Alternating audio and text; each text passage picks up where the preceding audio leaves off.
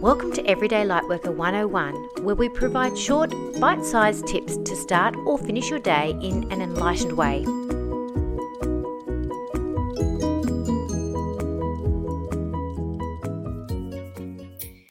Hi everyone, it's Michelle Lightworker here, and welcome to Everyday Lightworker 101.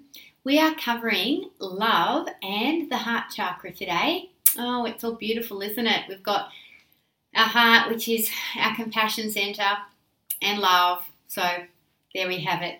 It's a beautiful marriage, isn't it? Our heart is really the vibration of love because it is all about connectedness. And as we know, only love exists and there is no separation. So the only separation we feel is when we've lost sight of the truth of our eternal connectedness in love. And the gift of this loving connection is that we feel compassion because compassion is the deepest realization that there is no separation. So this this principle of love when it's connected with the heart really brings into unity into the equation. And we often find this the principles come in and they weave through. And we feel compassion for others really when we're connected. Usually psychopathic behavior, it's very disconnected from the heart. Narcissism, very disconnected from the heart. Those lack of empathetic skills, those what I would say emotional disabilities because one isn't connected to their heart chakra can come the the byproduct is the sociopathic behavior. So it really helps us to stay out of our head and out of our disconnection and to drop more into our feeling body. And compassion really helps us to feel. If you merge unity together in the mix, you're really able to see that person's behavior, cry for love, as a reflection of a part of yourself. So then you can work with that as well and reconnect to that part of yourself as well. So basically, I just want to speak to this feeling of compassion, and it doesn't mean that we have to step into rescuing people. It's like feel empathy, have to rescue. No, that's not what we're talking about here. The opposite applies, in fact, because feeling compassion means that we understand the depth of the learning available to someone. And we also believe in their connectedness with their own spiritual connection. And this will help us to step out of attachment to rescuing. Because the minute we step in, we will take away those opportunities and those learnings. And one thing I learned at an early age is that caretaking is taking away a person's opportunity to learn their own lessons. It's, it's actually not caring at all.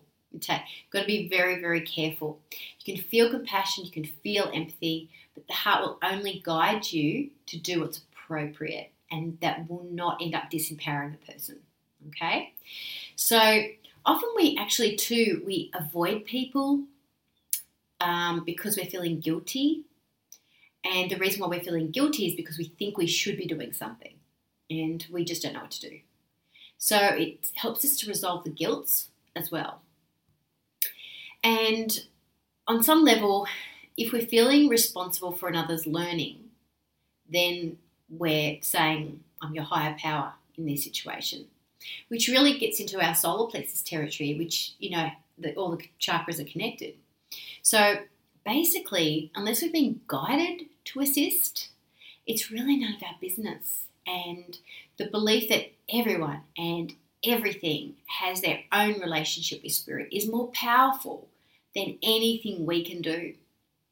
And giving and receiving love from a sense of connectedness is very different from giving and receiving love or caring for someone from a space of fear and attachment to outcome. If your serenity is dependent on me feeling good, that's dysfunctional. Okay?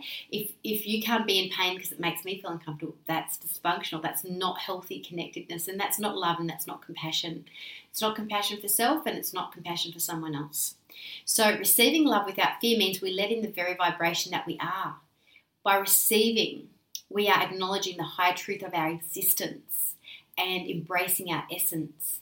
And so, if we can do that in a situation where we're feeling perhaps an attachment to helping someone else, if we can actually bring it back to us and restore our connectedness, it will reframe that whole situation over there. Okay? Rejecting real love is like saying, I cannot accept that I'm pure love and therefore I do not feel, worthy to receive. So, our heart chakra is all about the inflow and the outflow, the giving and the receiving valve to sustain our life. So, we need to find balance for self and then we can extend it to other people. So, let's move on to a beautiful meditation today on taking a little bath in the vibration of love. So, today we are going to take a love bath. So, just close your eyes and let's have a wonderful vibrational bath of love. And you can imagine yourself perhaps in an actual bath or on a sea of love, and you're having a bath in this beautiful vibration. Just feel it all around you. Feel it in the air, feel it in the, in the water that you're on or in, submerged in, and feel yourself surrounded by your spiritual helpers sending you this beautiful vibration of love.